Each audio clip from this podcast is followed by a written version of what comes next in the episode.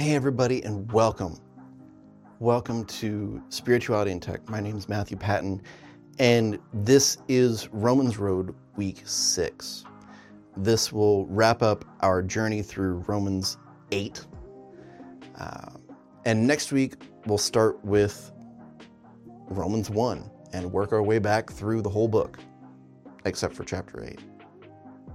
We'll reference it, but not go back in deep. But this week, we're covering the last few verses of Romans 8, verses 35 through 39.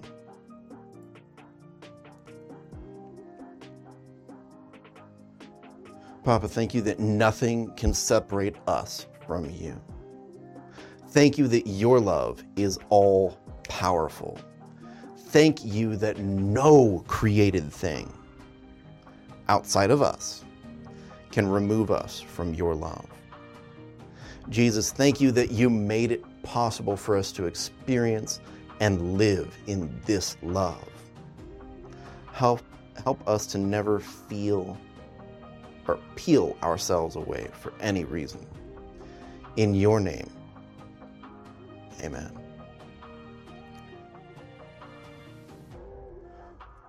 Who could ever divorce us from the endless love of God's anointed one? Absolutely no one. For nothing in the universe has the power to diminish his love toward us. Troubles, pressures, and problems are unable to come between us and heaven's love. What about persecutions, deprivations, dangers, and death threats? Nah, for they are all impotent to hinder omnipotent love. Even though it is written, all day long we face death threats for your sake, God. We are considered to be nothing more than sheep to be slaughtered. Yet, even in the midst of all these things, we triumph over them all, for God has made us to be more than conquerors, and His demonstrated love is our glorious victory over everything.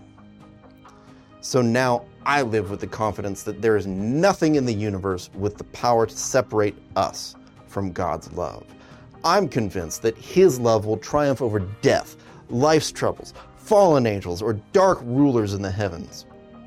There is nothing in our present or future circumstances that can weaken His love. There is no power above us or beneath us, no power that could ever be found in the universe that could that can des- that can distance us from God's passionate love, which is lavished on us through our Lord Jesus, the Anointed One.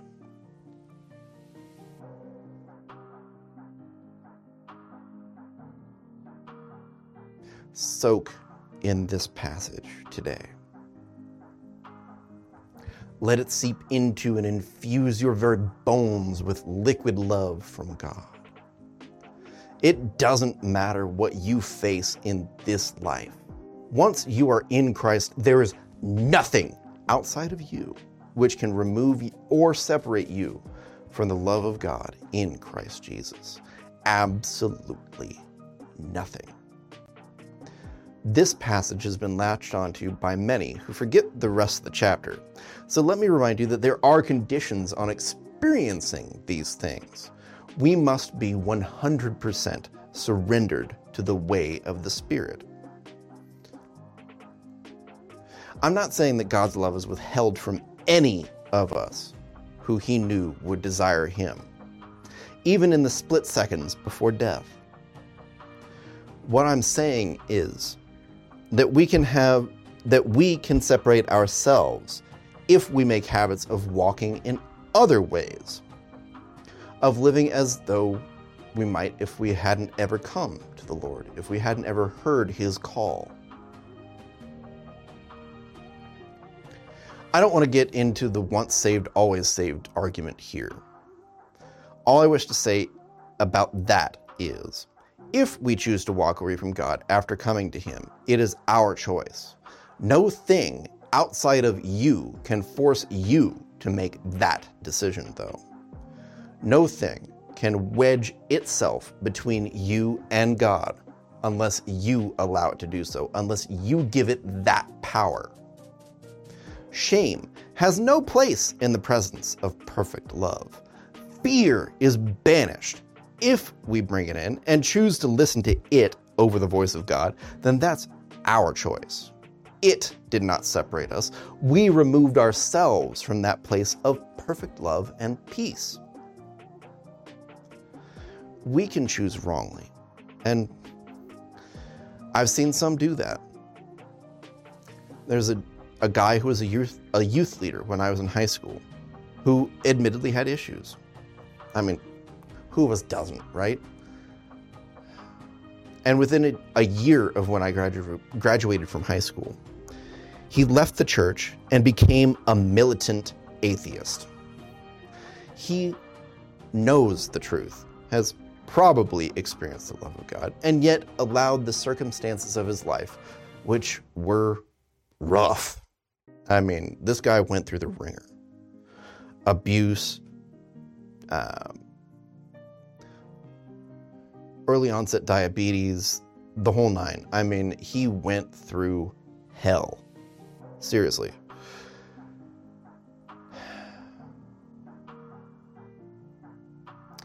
But he allowed his feelings about those circumstances to separate him from God. He got angry and never really dealt with the anger. And that anger turned to bitterness, that bitterness to hatred. And eventually, it made more sense to him to say, to simply say that God no longer existed, and then to try to convince other people of that fact.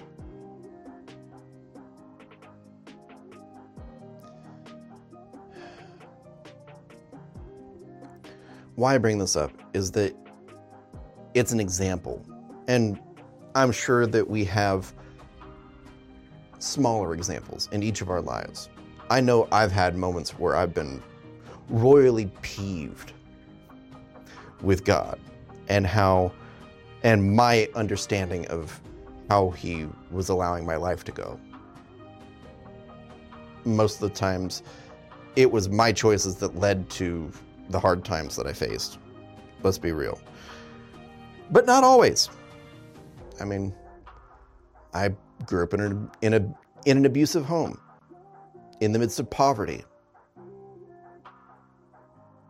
in the midst of mental illness, not my own. But yeah, it was it was hard. Um, it's an old story, and it gets played out time and time and time again. But the truth, the truth is that those circumstances didn't separate me. I always pressed in.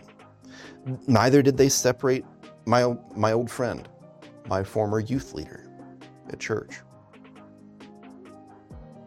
His reaction to those things separated him. His choice to not give up his understanding of those things led to him walking away.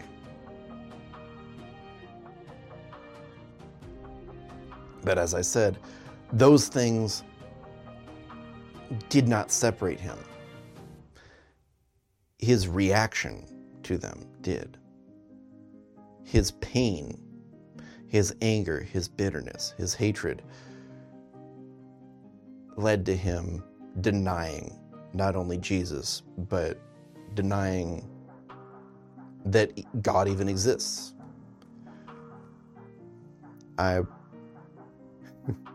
back when I first started at Fuller, 10 years ago, I had a few brief chats with him and tried to convince him, tried to bring him back in.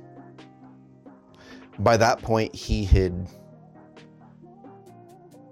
very pridefully decided that that wasn't the way for him. My heart's still broken over it, to be honest, because he he really is a he's a good guy. Hurt. Horribly hurt. But a good guy. And, you know, I could be nasty bitter about my own situation growing up. I could have allowed that to keep me from pressing into the Lord, but I didn't. And I'm glad I didn't. That would have been hell, frankly.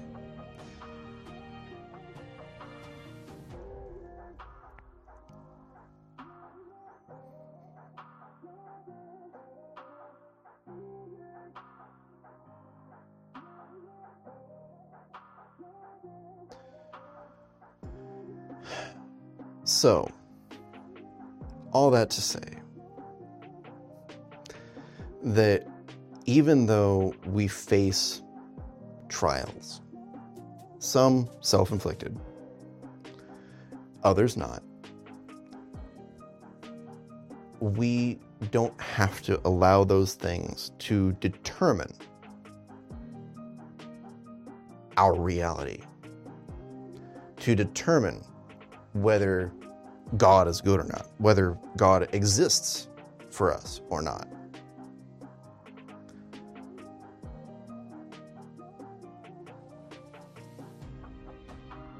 Personally, I choose to see those negative those negative experiences and, and situations as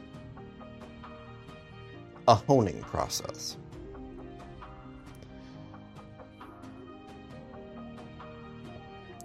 As though God knew that there were things in me, and yeah, there were, and still are to some extent, things that needed to be dealt with roughly, shall we say. Things that pride, for instance. Things like pride that have led me to do or not do is more the case most of the time.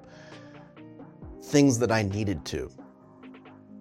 Things that were desperately needed in my life. But I wasn't ready to grow and I wasn't ready to accept that those things needed to change. So I didn't let them. And I'd get upset with God, and then I'd give him the silent treatment for a while. And then I'd realize, oh my, I'm kind of on my own here.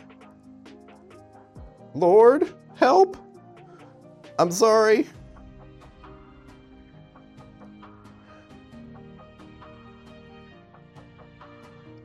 And I think that is the nature of being a person after God's own heart versus not. Because there has always been a part of me that recognized when I was screwing up, that recognized when I was making some very negative choices and knew that my anger was really more about my choices and my reactions to those choices than about anything that God did.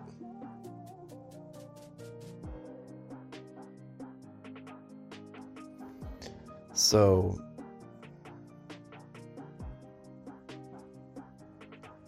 even even in the face of broken parents, abuse, mental illness, poverty,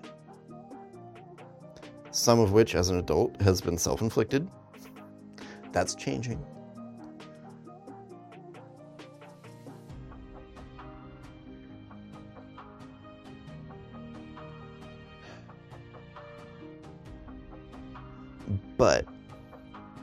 Even with that, and I can't say that I've ever faced a death threat for following the Lord, at least not yet. Um, but that time is probably coming. I don't want to be a downer, but let's be real. That's that's the trajectory that this world is on, that our society is on, because the people of God have not stood up, or at least not stood up effectively, for the better part of a century.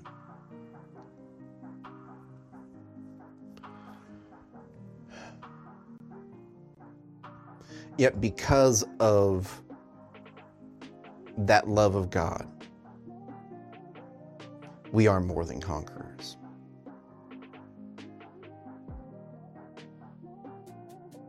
In Christ Jesus, in that omnipotent love. There's nothing in the physical, there's nothing in the spirit realm that can separate us from that omnipotent love. If it could, then it wouldn't be omnipotent, would it?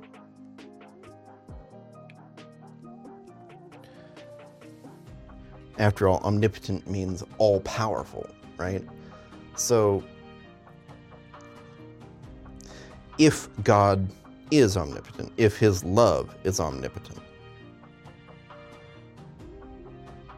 then nothing outside of ourselves and our rejection of it can separate us. And some would argue that even our rejection can't separate us. That gets into a, that gets into murky ground though.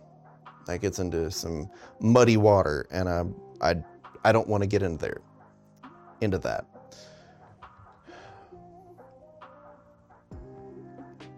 So if there's nothing that can separate us other than our feelings, and perhaps even those can't. But then, if God forces us to love Him, is that really love? No, it's not. Because love needs reciprocation. And it has to be voluntary reciprocation. Otherwise, it's like spiritual rape or something. Uh, um,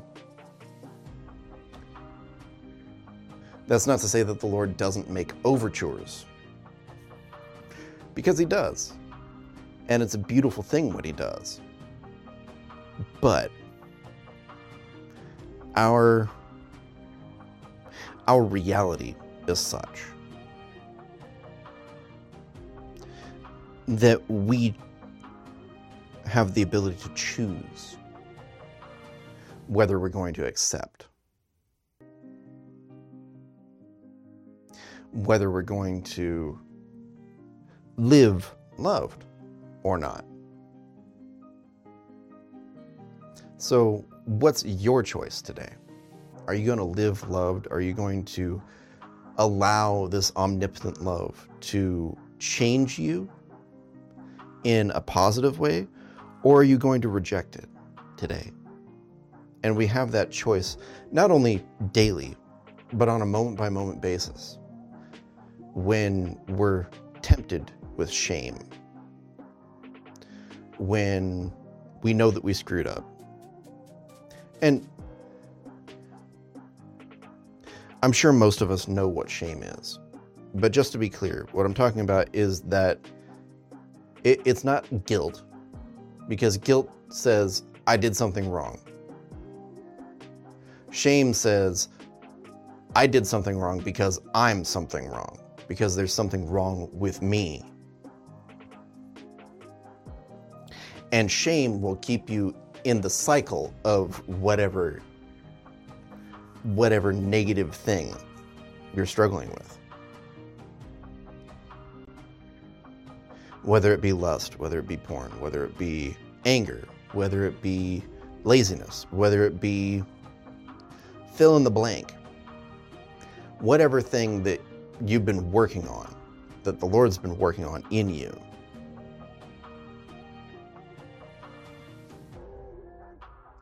That you know you need to let go of. But you just feel like you can't. Perhaps you feel like it has too much of a hold on you.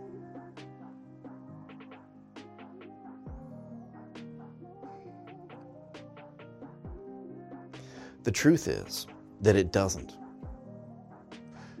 Because of the blood, because of the cross. These things no longer have sway over us unless we give them sway.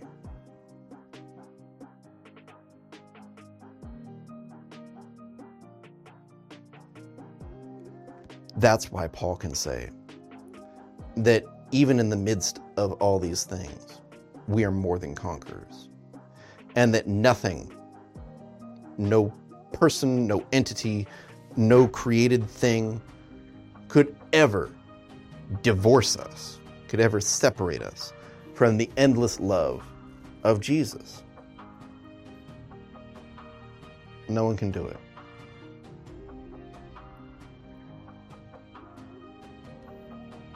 because his love is endless and doesn't change. How much of it we experience, that can change based on our own stuff, right? Like I like I mentioned in that story about my old friend. He got angry, he got bitter and he decided that it was easier to believe that God doesn't exist versus dealing with the contradiction of an omnipotent and all loving God who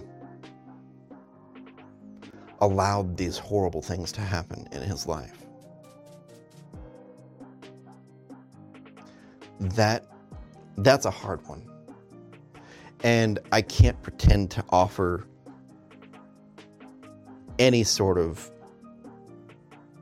answer for that.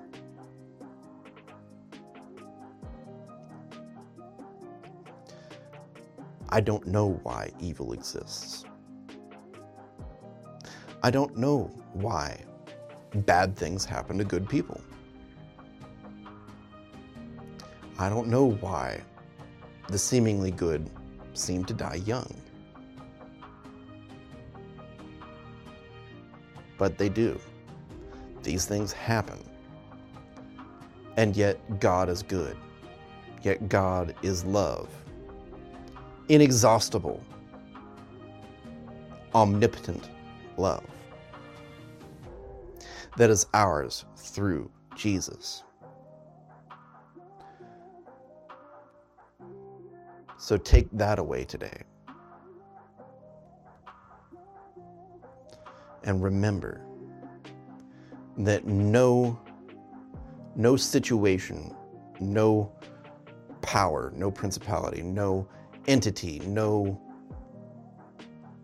nothing can separate you from that love. God's love toward you never changes. He always accepts you. He always loves you. And He always works the best for you.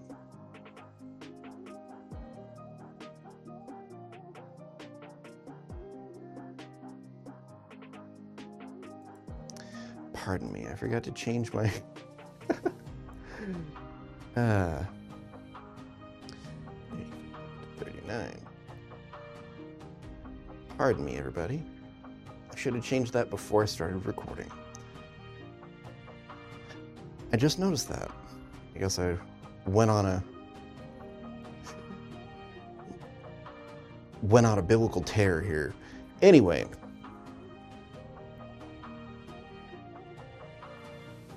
nothing can separate you from the love of God. No mistakes, no shame, no guilt no anger, no bitterness, no, no demonic entity, no human person either, for that matter.